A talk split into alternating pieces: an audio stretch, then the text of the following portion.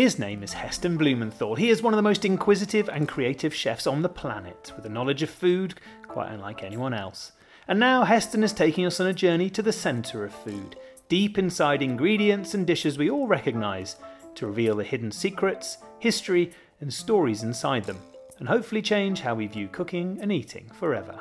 Hello, Heston. Good to see you. How you doing? I'm very good, Jay. You? I'm very good, but what obviously people won't realise is just the fact that we've just had half an hour of internet pain trying to join each other on this call. So we'll just pretend everything's fine, and this is how it, it's really easy, isn't it? Yeah, it is. I've seen you walking around with, with with with your computer and all your paraphernalia upstairs, downstairs. Meanwhile, James is sitting there looking very pretty and very pleased with himself. Hi, James. How are you? I'm very good. I haven't had to go anywhere. I've just sat here. One podcast. Let's let's all three of us try and walk around to find the be- the best Wi-Fi reception, internet reception. That'd be really interesting. Good Wi Fi live. And James is here as always to keep us on the right side of fact. We are going to be doing a show today slightly different to our normal show because today's show is all inspired by a quote from Roald Dahl. Heston, do you want to expand a little bit more on that? Yeah, well, I'm not. Um, I'm not. I'm not going to say the quote verbatim, but basically, I read a few years ago in a book Roald Dahl wrote, and he said that rather than learning about the kings and the queens of England or famous composers, we should really learn about the history of chocolate, and in particular, chocolate bars. And this really stuck with me, and I thought, well, why? It actually makes complete sense because all of us have a relationship with chocolate bars and chocolate bars that were invented way before we were, we were born, but they're still there. They're part of our childhood, they're part of our adulthood, and we have such an amazing kind of connection with the great chocolate bars of this world. Music and art can, can be profound, it can change our lives, but if we don't listen to music that we like or we don't see a piece of art that, that, that, that, that we really connect with, we're not going to die. We might be more miserable. However, if we don't eat, then then yeah, that's a very different state of affairs. So our relationship with food is so precious, and our memory, our nostalgia, and our childhood, and our childhood memories of what we eat is so precious. And you know, like it or not, chocolate bars run through all of us like a thread that is woven through the fabric of our infancy. Well, there you are, and that is a perfect way of saying what we're going to be doing today is we are going to be stepping through the history of our most iconic chocolate bars. We're going to be revealing when they were invented. Heston's going to be revealing some of the his thoughts on on the chocolate bars themselves, and in the end, I'm hopefully going to try and push Heston to put together his his top three or even his top one, which I appreciate is not easy, but I thought it'd be a bit of fun we could we could do at the end as we delve deeply into our uh, river of chocolate inspired by Roald Dahl, which feels like quite a fun place to play right now. It most certainly does. So I'm looking out the window thinking, how the hell am I going to say my favourite? As we know, and we'll cover them, some of them in this process, I think it's quite exciting for me that, Jay, you and I have been on a journey over the years of um, reliving childhood memories. And some of the times you've rewritten my childhood memories. However, when it comes to the chocolate bars, uh, we, I have made like the largest chocolate bar in the world, I think, and the largest Kit Kat in the world, and etc. etc. etc. So it's just an amazing thing with memory. When you when when you the more you share memories around an object, so an object being a particular chocolate bar, the more magical that chocolate bar can become. You don't have to eat it all the time. This is the beauty of storytelling and memory and imagination. There we are, and that's going to be an interesting thing on this as well because I found glancing through this list it really, really surprising uh, when these things were invented. It really changes how you view them. So let's dive straight in. The first chocolate bar was apparently invented in 1847, and that was mm-hmm. Quaker Joseph Fry and the Fry Bar.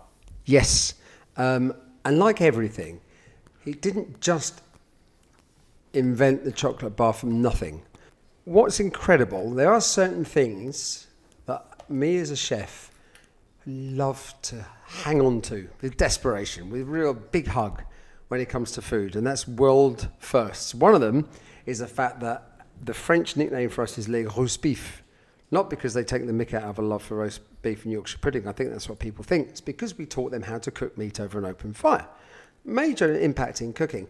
Also, us Brits invented the first modern day chocolate bar. We invented it. That's, that's incredible.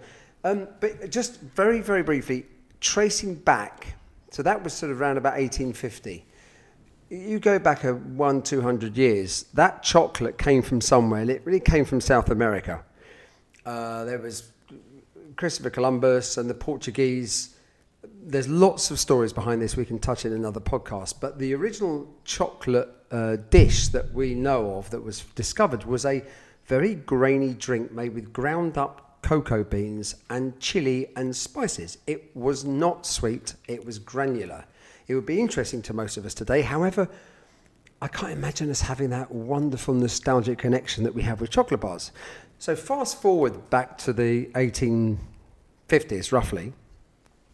Within a short period of time, there was a Dutch guy, James will tell me the name, that had invented a technique and piece of kit for making modern day chocolate. So when we eat a chocolate bar, one of the wonderful things about chocolate is its texture and the way it melts in the mouth. It can start off crisp, you might prefer it in the fridge, but then it just it gently melts under the heat of our mouth.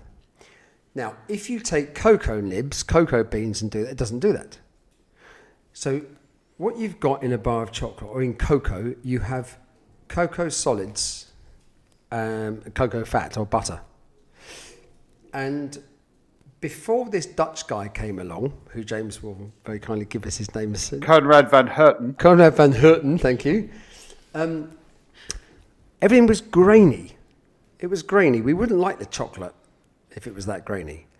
He he realised that if you split the fat out from the cocoa solids, so you have cocoa butter, and then you have cocoa solids, and then he pro- developed a process to recombine them, to emulsify them, a bit like making a vinaigrette.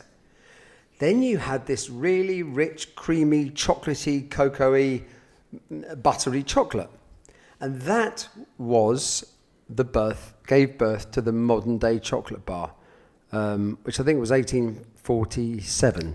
1847 for the for the fry bar.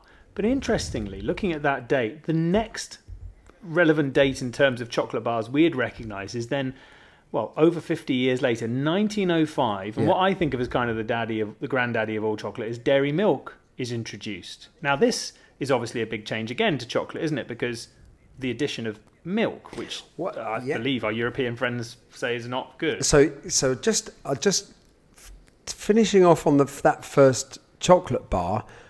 Fry's, the Fry family, there was there were a handful of Quaker families in Britain. Clark's, the shoe people, there was was another one that were that were growing very big businesses. And in the case of Fry's, the Quakers don't believe in, in war and they don't drink alcohol. And they had this idea that chocolate was a great kind of a bit the, like the armies and navies use beef to feed up the troops before battle well, no battle, no alcohol. Um, chocolate gives you energy. So they came up with what we, I think, Jay, you and I found this in, when we were doing the TV show, uh, one of the TV shows, um, Ox Choc, which was a chocolate bar with beef extract in it. Um, and in fact, we've got one of the petit fours at the, at the Fat Duck, and it's on there now, is an Ox Choc bar. It looks like a Mars bar, but it's got beef fat in it. And it was a bit surprising when we first came across that. But it kind of works if you get the balance right. So then, fast forwarding to dairy milk. I don't know if dairy milk would even pass regulations as chocolate today. Now, the chocolate companies might have an issue with this and they might have changed what they've done, but certainly, do you remember the adverts for dairy milk? Is it like a glass and a half of milk in every single chocolate bar? Yeah, it's, that's a lot when you think about it. I just took that for granted no, as a kid, but now you milk, it, that's a lot of milk. It's milk powder, and if you cook, you know, a bit like when you cook condensed milk, it goes a bit caramelly. There's milk powder. They put milk powder. I'm not saying there's anything wrong with it, but they've they've added they added powdered milk or milk concentrate or whatever you want to call it into the mix, and what they did was create this balance between you know you got the adult nature of um, bitter chocolate but they created this creamy, slightly sweeter, milky chocolate bar that really, I think, gave birth to the to the modern chocolate bar that we that we know today, and dairy milk. And in fact, one of my favourite chocolate bars as a kid was whole nut. So somebody decided to put hazelnuts into a dairy milk bar, and bingo. But when I was younger, fruit and nut. The raisins didn't didn't really do anything for me. Chocolate with nuts did. See, I, I'm, I'm, I'm, I love dairy milk, but when you start putting nuts and raisins in it, it starts spoiling it for me. But I do think that dairy milk, there's something about the way it melts in your mouth that just makes it really special. And I, I, know what you mean. It feels, it feels different to when you have that sort of very pure dark chocolate. It's almost a different product entirely, right? But it is what you associate with a chocolate bar. Yeah, there's a massive science actually now, and, and research being done, and has been for a few years, and to, um, and it's culturally different. The micron size of the chocolate. You know, I mentioned a bit earlier that this this Van Houtenberg or whatever his name was got this found that if you actually separate you separate it's like separating oil and water and then mixing them back in a, in a different ratio you can create different te- textured chocolates. So the micron size of the emulsion means how big or small those particles of are dispersed in, in the whole mix of the chocolate bar. So for example the smaller the micron size of a chocolate bar the smoother the chocolate the bigger the micron size, the more grainy the chocolate. And you can, if you push the micros, the micron size too small, um, well, too small for some people, others love it. You end up with things like, you know, those chocolate prawns you can buy in the white box in airports. Guylian, I think they're called. Oh, yeah. They're like shrimps and prawns and they're white milky chocolate. They have an incredibly small micron size, but that chocolate can get stuck in your gums. A bit pasty. I know what you mean. Galaxy, the silky smooth chocolate, they have patented the micron size for Galaxy because it's got a particular texture to it, and that's the micron size. Whereas if you take something like um, Caramac, I used to love as a kid, that's basically crystallized white chocolate. White chocolate isn't technically chocolate, and you can crystallize it. It's a great thing to do at home. Just put a white chocolate bar in the oven, 100 odd degrees, break it up, leave it in there don't let it burn. Take it out, let it dry, and it's like chocolatey white chocolate shortbread biscuit. But that was a Caramac. But it's grainy. It is completely grainy. So the chocolate companies, in their incredibly advanced technical wisdom, have been looking and surveying different cultures to see how much, when you talk about the chocolate bar melting in your mouth, how quickly do you want it to melt? And how do you want it to melt? Because different countries, different temperatures, and I presume they make different Exactly, dairy milk in different yeah. countries. Exactly, and this is one of the beauties of chocolate.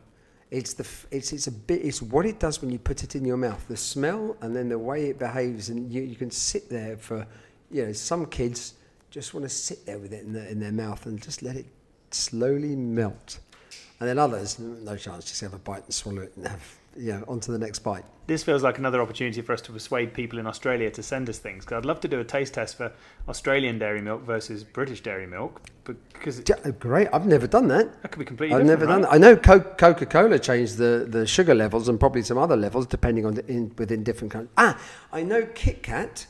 Absolutely, it's the only time I've done it. Kit Kat uh, in different regions, how the micron size you can feel the chocolate is grainier from some countries than others, and also it's more bitter in some countries than others. That makes And that's sense, the standard yeah, because it's it's it's, it's Yeah, taste of a country. Oh well, there we Exactly. go. Yeah, And actually, go back to Mexico. One of the most famous savory dishes in Mexico is called mole. And mole is basically a meat stew that you finish off with chocolate, bitter chocolate. You don't put dairy milk on there. Well, I suppose you could try, but traditionally, you put a, just a small amount of bitter chocolate, not so much that it tastes of chocolate. It just adds an extra level of richness. And there's many, many moles. You can anyone listening interested, have a look look up mole. They do it with you can do it with beef and chicken and pork and pigeon and there's there's hundreds of mole recipes. Now, going continuing on our list, I, obviously James supplied me with a brilliant long list, and I've kind of cherry picked the top sort of fifteen or so. I thought 1908, controversial, Toblerone goes on sale, developed by John Tobler uh, after the Swiss ah. mountains. Are we letting Toblerone Right. in? I've got I've yeah, Toblerone definitely goes in. Definitely goes in because I love it has to be in the fridge for me. Has to be. No, it's So too it's hard. Then you'll break your teeth. It's hard enough to eat anyway. Oh, just eat it slowly and put it in the fridge. Make sure the fridge isn't too cold, but colder I prefer. Otherwise, it can get pasty. But the Toblerone story is an interesting one. Mr. Tobler was from Bern in Switzerland, and he wanted to make a chocolate bar that kind of resembled the Matterhorn. Now, um, Mr. Now, James, you might have to look this up while I'm talking because I might be missing a link. So, Bern in Switzerland, its coat of arms is a bear. It's a bear that's that's that's uh, up on its hind, le- hind legs. looks like he's dancing. It's a it's a it's a, a bear standing up. And uh, so he, I don't know if his name Tobler had any connection, but I'll come back to that. But the, so so it's a bear. So if you look on any bar of Toblerone and any anyone listening while you're listening, you can just easily access this. Just look it up on the internet. Look on a Toblerone bar, any Toblerone bar. What's the image on the bar? Other out, outside of the text of Toblerone, what is the what is the? There's like a logo. I'm going to say mountains, right? I don't, off the top of my head, I'm Yeah, guessing yeah. mountains. It's the Matterhorn. Now, if you look at that Matterhorn mountain, you will see on the left hand side, embedded in the mountain, a shadow of a bear up on its back two feet. Oh, really? You can have a look now. Oh, let me have a look. Every, have a look, every single Toblerone bar, does, doesn't matter what colour it's in, Let me see this. Toblerone. it's the jumping bear from the Bern coat of arms. It's oh, on the oh, left now you of the say mountain. it, it's really obvious. You got it? But you wouldn't have seen. I would never have seen that because it just looks like the snow. And then as soon as you say it, No. it's a, that's all you can see. God, that's clever, isn't it? Yeah. I had no idea. How do you know these things? These are ridiculous things you know, isn't it? It's wonderful. I, because I just left. I left school. I left school with poor enough results uh, to leave enough empty space in my head to ask loads of questions. and I consider Toblerone a, a bar of chocolate exclusively bought at airports and ferry ports. It's the only time I've ever consumed it is bringing it to and yeah. forth. Or sometimes in hotel rooms, I might put it in your fridge. Oh yeah, yeah, and the, the mini bar of desire. Maybe luxury hotel rooms. That might it. Yeah. Yeah. Now, I just wanted to pause here because obviously, when we're talking about chocolate bars, personal preference is very important. And at the top of that list comes privacy. You don't want other people knowing what your favourite chocolate bars are unless you're prepared to share it with them. Well, the trouble comes if you start searching online for your favourite chocolate bars, you may be in trouble. Did you know that your internet service provider can see every site you've ever visited? Even if you use incognito mode, even if you clear your history, whether your provider is BT, Sky, or all the others in the UK, they are required by law to store all your metadata from last year. But there is a solution. ExpressVPN is an app that reroutes and encrypts your internet connection through their secure servers so your internet provider can't see the sites you visit. Yes, you'll be able to search for ripples, topics, and flakes in complete comfort and reassurance. We on this podcast use ExpressVPN on the computers that we do our recording on. Plus, also, we do use it for all the chocolate bar searches we do out there. And it is something that's really important to us privacy online, and something we probably don't take seriously enough, but maybe need to look into a little bit more. ExpressVPN protects 100% of your data with best in class encryption. It runs seamlessly in the background with no lagging or buffering. It's easy to use, you just tap one button and you're protected. It's rated number one by CNET and Wired magazine and is available on all your devices, phones, computers, and routers, so your whole family can be protected under one subscription. We think this is a really good and useful thing to have anytime you're going to be using the internet, which, let's be honest, is basically all the time nowadays. So go to expressvpn.com slash Heston, and the great news is you can get an extra three months for free on a one year package. That's express, E-X-P-R-E-S-S-V-P-N.com slash Heston. expressvpn.com slash Heston and get protected right now so you can search for whatever chocolate bar you please. Right, back to our countdown. Walnut Whip in 1910, which feels, I don't know why Walnut Whip feels risque to me, but it feels quite early in 1910 to be inventing the, inventing the. Walnut Whip. I, I remember as a kid, we used to live in um, near Hyde Park, Paddington in London, and I had a local sweet shop, which was my favourite. And I can remember where the walnut whip was on the shelf when I walked in, right hand side, about head height. And I remember having them sometimes. I loved the thought of a walnut whip. And I loved, I think I liked the chocolate. I sort of semi tolerated the slightly gungy, uh, over whipped cream fondant in the middle. But that uh, piece of walnut on the top was just a step too far for me. But I wanted to love it. now I should go and eat one because I, I really I like walnuts. If you stuck a pecan nut on there, I think it would be interesting, and you did something to the cream. But it's interesting that that was a sort of that was a God. I want to love this, and I, each time I want to love it, but I just It was very it adult. was just a step too Very far for me at. It was very adult. Yeah, walnuts are quite, you know, they're quite acidic and bitter. But yeah, I remember the box with a little plastic. Um, you got used to get two in a box. I'm gonna Yeah, I'm gonna guess they don't exist now, though. Do they? James, are they still around? I believe they do, but then yeah, in, in slightly different forms now. There's one with no walnuts. I got one in. I popped in to get a coffee in a motorway service station. I think it was an M&S, and I noticed it because it was just before the till. Did you get one? And it was a walnut. It was a walnut whip, but they put caramel. in. I thought, oh, this looks really. No, I didn't, and I should have done. But it'll still be there. yeah, they got a It'll shelf still life be of about there, but they 16 w- years. yeah. As of 20, as of this year, apparently there are three versions: the, the traditional original, which comes without the walnut, uh, and a mint and a caramel. Oh, not sure about mint. Oh, that's oh. You see, that's interesting. You and I, Jay, just pulled. I'm, I think I pulled the same faces I've seen you pull, just seen you pull, because of what we're used to. I'm going. It wasn't quite there for me, and then mm, not sure about me. So that's wrong. That's wrong.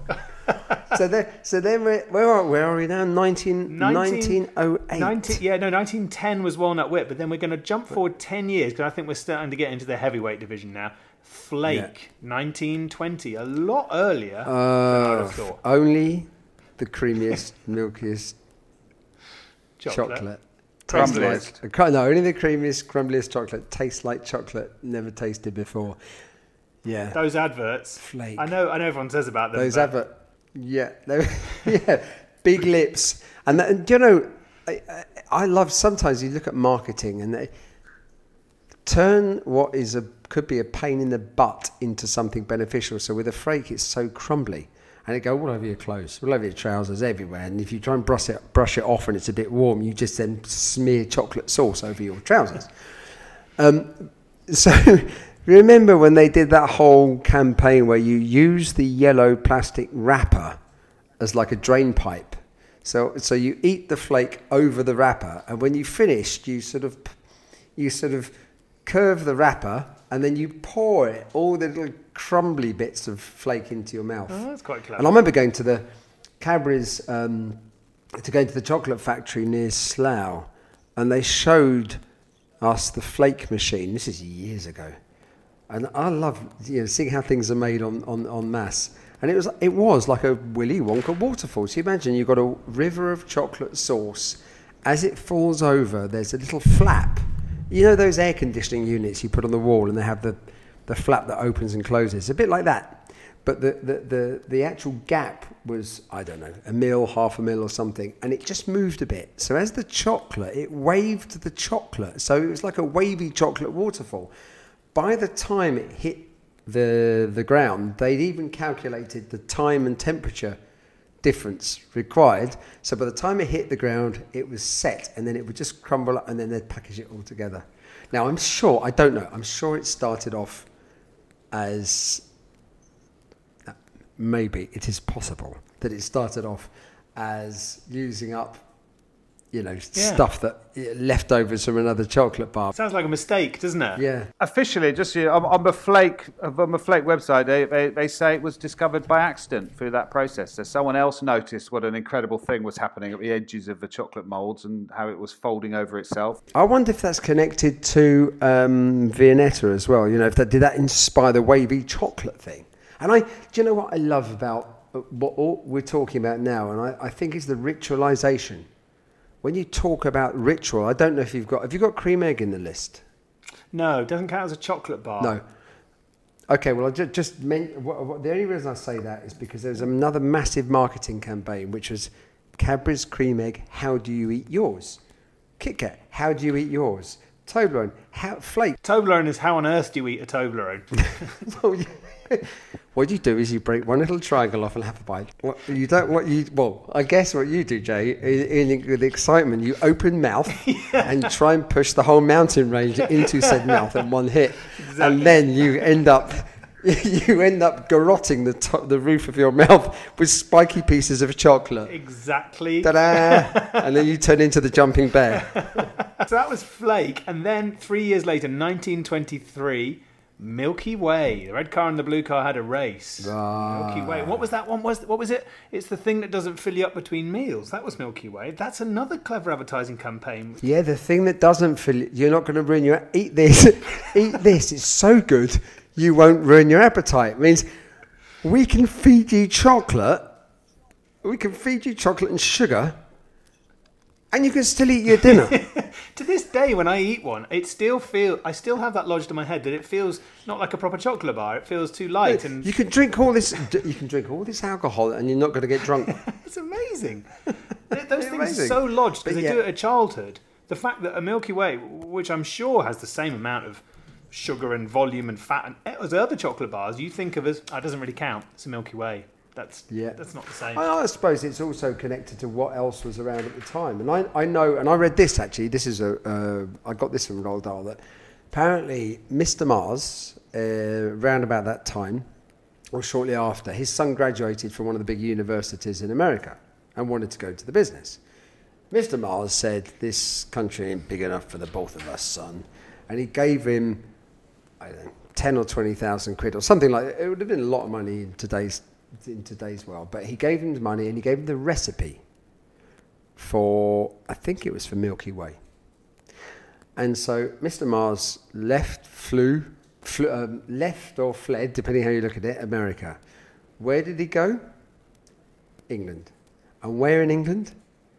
Slough. Beautiful. And Slough. why did he go to Slough?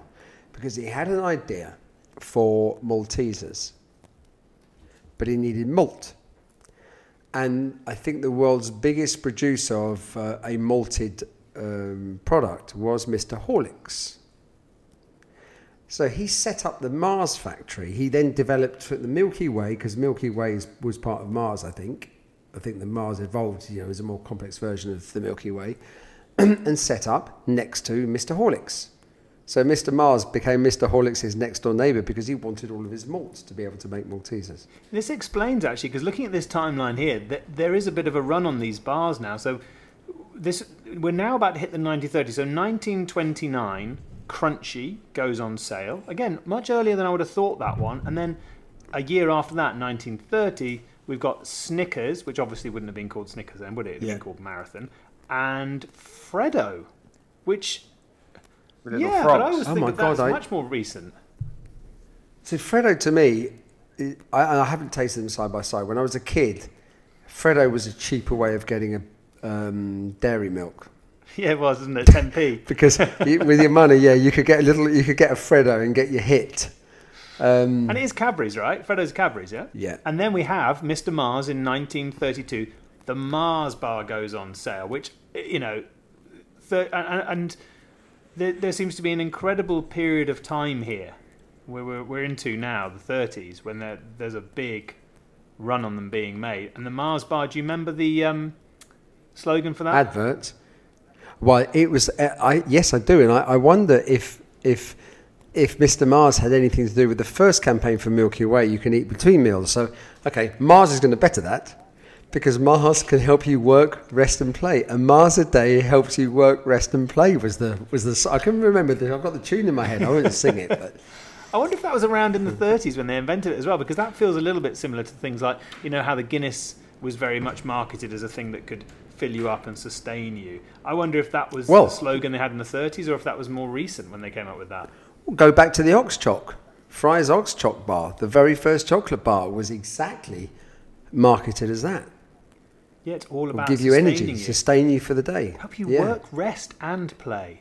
That's, again, kids, isn't it? Why do you not- need to eat sleep. anything else? well, I suppose I suppose they might have thought that sleep comes under rest. And there, Mars is something that if you put a Mars in the fridge, that's great. That is lovely. That when when you get a Mars out the fridge and slice that into pieces, that is a lovely experience. Yeah, if, for me, if I could have the the Mars bar from the fridge, but the caramel soft, Ooh, nice. It is quite. I'd say that because that's what we do in the ox chalk. With the caramel is softer. Is it? You have to make it softer, yeah. But it's too difficult on, uh, to do it on a mass. Um, do you remember we filmed? We filmed on one of the lines of Mars production lines, Yeah. and you, you see it, it, it's quite incredible to do that. Uh, uh, you know, uh, uh, in tho- in those quantities, you know, there there are things that you just uh, to make stuff in those numbers. You have to try and get, you know, the best of all worlds, so to speak, as opposed to trying to get the best out of every single layer. You know, you've got a lot of a lot of complications and hurdles to get over when you're making it in those quantities.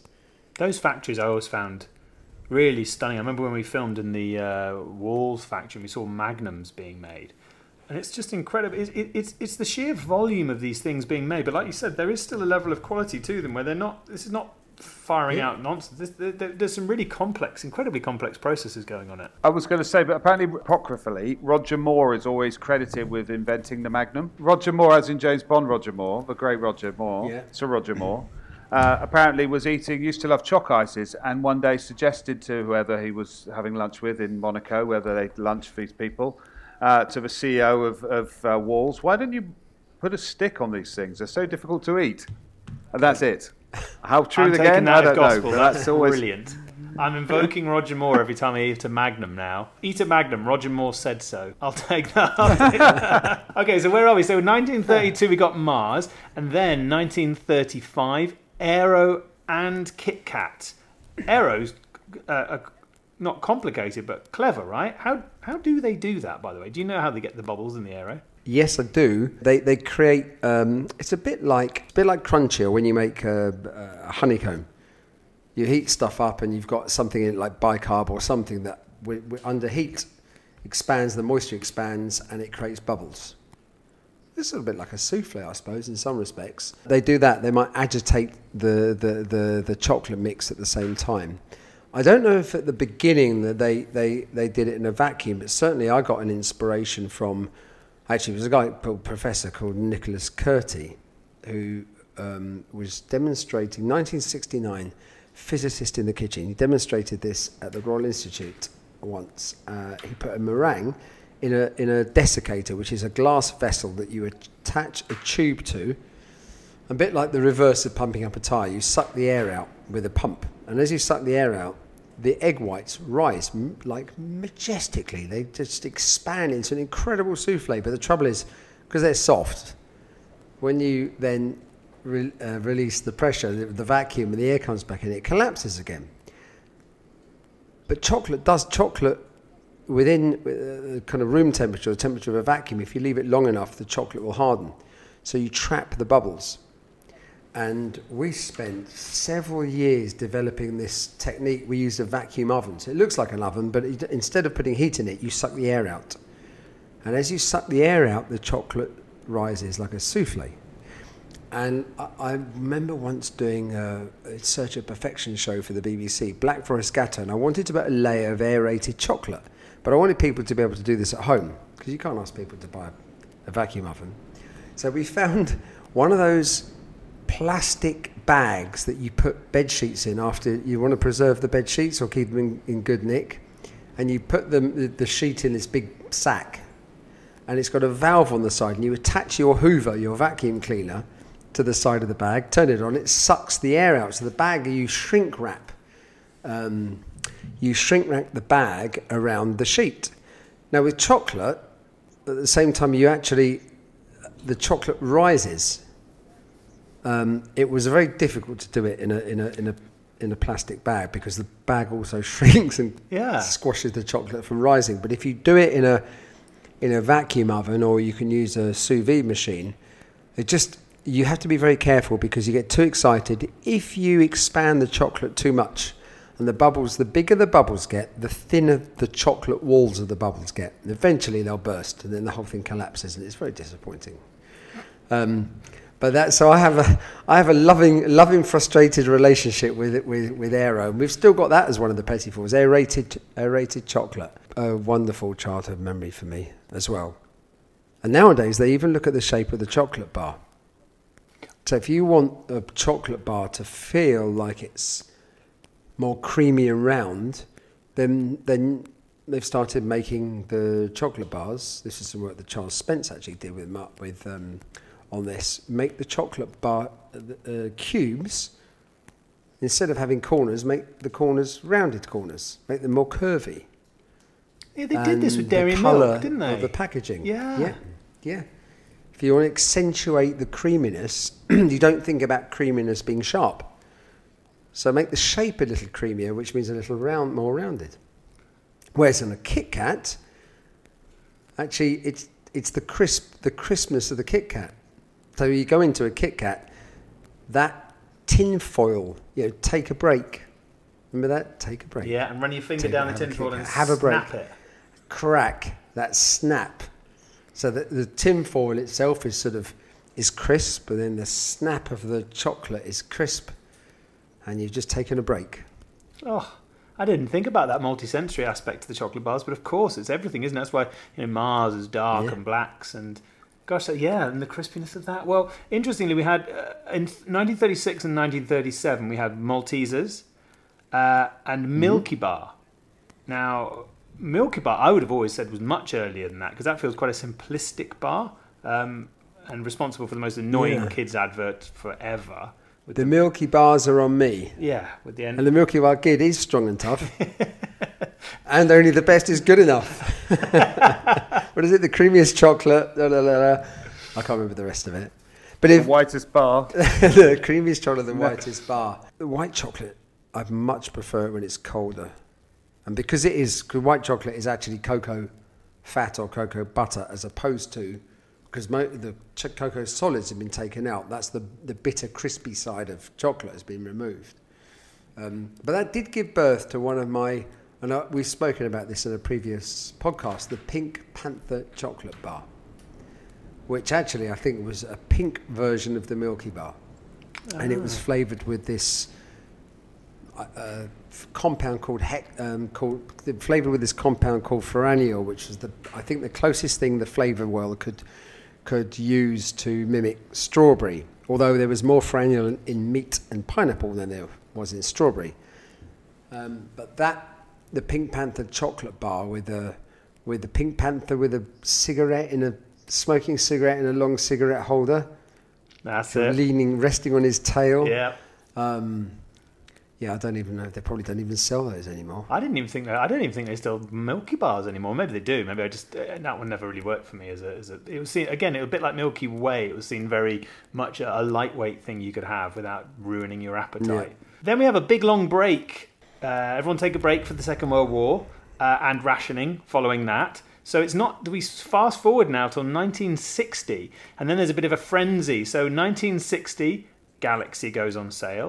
1962, Topic. I mean, is that? I don't. Even, I don't even. Uh, That that shouldn't even be on the list. What is a topic? that that feels. I don't know. I, I, I think it feels it- it's a topic. it's a topic for discussion, which we don't know what it is. I think it might be a filling the gap chocolate bar. Yeah. We got to. They probably got to a point. I remember Roald Dahl saying this that that something like seven to eight of the still today biggest selling chocolate bars were created in this seven year period between the first and the second world war, and to break into that top ten or that top twenty. My God, it's incredibly difficult because because it's not. It doesn't really matter to a certain extent what it tastes like. If you've grown up with something, you have such a nostalgic, fond connection with that. You're asking somebody to, you know, leave their what they've grown up with. It's almost like a family member. Leave it and jump to this. And I think there's some things like I think Kinder have managed to break it to break into that in, into that sort of, you know, top list. Um, but there have been many chocolate bars that have come and gone, and probably many that have just sort of sat there as a general topic. Yeah, well, that's a very that's a really good point because I'm looking at these ones in the 60s. You have 60 is Galaxy, 62 is Topic, Topic, 63 is Toffee Crisp, and then 67 is Twix. Now, I suppose of all of those, Twix would be one of the ones that is kind of established as a kind of I'd suggest a great. But still, on this list around here, and in 71, you've got Yorkie, Double Decker, and Lion Bar. None of these feel like the, they're all nice, but they're not the big hitters of the chocolate world, are they? Even though they've all come in this run in the 60s. So maybe that is that influence of the the, the shadow of the 30s inventions. Yes, but I wonder, and I, I don't think any of us know the answer to this, but when all human beings in their lives have adversity, we encounter situations where, that we would rather not encounter, but you could, you could either face them and moan about them, or you can use them as an opportunity to grow, or, or a, a mixture of the two different things. And I, I just wonder, you know, this is following the, the, you know, the, the, the, the, the radical damage of the First World War and rationing. You know, it's quite quite, quite current. Uh, it's quite topical when we talk now about you know COVID and certain uh, restrictions, but we still don't know what it's like to be rationed. Where you can have a mouthful of one particular food you might like, maybe you know if you're lucky once in the six months. The rationing was such a strong, powerful thing that I had no choice. But I wonder when that was, you could say that was culinary adversity. So I just, I just wonder how much influence the fact that, you know, off the back of when there was a breathing space after the First World War, obviously realised there was a, another war coming along, but maybe boom, now we've been caged up. Chocolate wise, we've been caged up and now we're free. So maybe creativity just exploded. And then you know, how do you match that incredible explosion of crea- creativity? So then it probably fades away a bit. Um, you know, I don't know the answer, but I think it's very interesting the fact that you know that, and it's been such a, this is uh, such an attachment um, element to those chocolate bars, and they probably seemed so incredibly radical at the time. It was like a newfound area of edible excitement and adventure uh, that was handed down from generation. You know, Edible excitement is kind of how you think of it because it's so woven into our, our childhood memories as well. And we only have one more on this list. Completely. The Johnny Come Lately, 1983, Whisper goes on sale, which I think is one of the up there in one of the be- big the big leagues, but very late in terms of the invention of chocolate bars. is the whisper? I've only had it a couple of times. I imagine, I don't know why. I imagine it's somewhere between an aero and a flake. And what was that flake? What was that? They attempted to get rid of the crumbly damage of the flake, and they created another Twirl. twirl. That's Twirl. it. Which Twirl. So it's a couple of things. I was going to t- mention there's a couple of things, and I was going to Ripple was the Galaxy version, wasn't it? Yeah, I think they might have covered that in a, in a, in chocolate. Interesting. Another one of those ones that I remember, but it's gone. Or if it's not gone, it's not. It's not up there anymore, is it? They're Yeah. just. Uh, Also, flakes so much better in the context of an ice cream than actually as a chocolate bar. It's brilliant in a in a in a ninety nine. Yeah, I, yeah, and I think also it, it, the, the ice. The, the, the, I think one of the things is the contrast. It doesn't because that flaky chocolate gets cold and crispy, and it doesn't absorb any of the moisture from the ice cream. Unlike I say, an ice cream sandwich with biscuits, so you accentuate the crunch. And I don't know if I, I can make up loads of other justifications of why it, it works so well, but it just does. Well, talking about making up justifications, we've actually that has flown by. We've finished our, our, our chronological list, and I know there's going to be other chocolate bars out there, but I'm going to now push you, which is a tricky thing to do because I know context is so important. But if you could let, Yep. if you could put together your top three, the three chocolate bars, just purely your personal preference. Out of that list, yeah, let's keep it to that list to that because list, if you yeah. if you say out of anything, then I then, then there's other things I'll put in. From that list, I would say, and this isn't in order. If I was to pick a top three, and I'm I'm actually connecting. I have to justify what in, to, to myself why I'm choosing these because I can't say best or This is great. but ones that have such a sort of conjure great memories for me for whatever reason from my childhood. I would say Kit Kat, Dairy Milk. Oh, this is pushing you now. Who's going to get the third spot? Yeah, yeah, yeah, So is this in reverse order? Well, I don't think this, this is just the top three. We'll- I said no order. no order. Ah, no order. no order. So Kit Kat, Dairy Milk cannot argue with either of those. They have got to be in there. Yeah. I'm projecting a name to you. I wonder if you're going to pick up on it. I'll run you through the list again. We got Fry's Bar. Yeah, run me through We've this. got Fry Bar, Dairy Milk, Toblerone, Walnut Whip, Flake, Mm-hmm. Milky Way, Crunchie, Snickers, Freddo, Mars Bar, Aero, Kit Kat, Maltesers, Milky Way, Galaxy, Topic, I mean, honestly, Toffee Crisp, Twix, Yorkie, Double Decker, Lion Bar, and Whisper. Okay, maybe three that I'll have to nail down. Tell me if this is one of your three. Aero, Flake, Toblerone. What? You've changed your top three completely? No, the, these I would choose my third one from those three. Oh, I see. Right. I thought you'd go. Oh, I see. But Oh, okay. Okay. Now I'd It's like a. so I'd have why am I Toblerone? I think got got more uh, higher up my list when I discovered the story. But that's not necessarily. I'm linking it to my childhood memory, so I'm gonna I'm gonna get rid of Toblerone because it, that's a more uh recent discovery that enabled it to move up my list. Aero and Flake. That, I would never have imagined they were getting in there. Aero's in there because of the bubbles and because how obsessed I got with the bubbles. Bl- Mint or plain? We've got plain mint and orange, haven't you? Plain. Oh, plain. Plain. Oh, okay. Yeah. Uh, but I'm, I think I think I might. I think I'm going to go for. actually, there's one I missed out. It'll be. It'll either be Flake or Mars bar. That's what I was projecting to you. I was thinking there's got. I think it has to be Mars bar. it has to be Mars bar, I isn't it? think it has to be. It has to be the Mars bar. It has to That's be. the Mike Tyson of the chocolate yeah. world. It is the daddy. Yeah, it has to. I think I regret it. If I if I had to live off three chocolate bars, and I'd taken Flake instead of uh, instead of Mars bar, that's it. I'm, I'm going. I'm going Mars Mars bar, Kit Kat, and uh, Dairy Milk. Boom. Now, I'm sure anyone out there listening is going to have strong opinions on this. Please do send them in. We'd love to hear Heston's podcast at gmail.com or uh, at Heston's podcast on Instagram because I know this is hugely personal preference. But I think, in terms of your top three, Heston, and a step through our chocolate history, that was wonderful. And I think Roald Dahl was completely correct. That's much more fun than learning about kings and queens. Yes. Well, all that's just to say on our chocolate filled episode is thank you, James, for all the facts, and thank you ever so much, Heston. That was wonderful. Uh, all we have to say now is goodbye, Heston. Goodbye, Jay. That was great. I just my head's now spinning with other options of chocolate bars and. oh,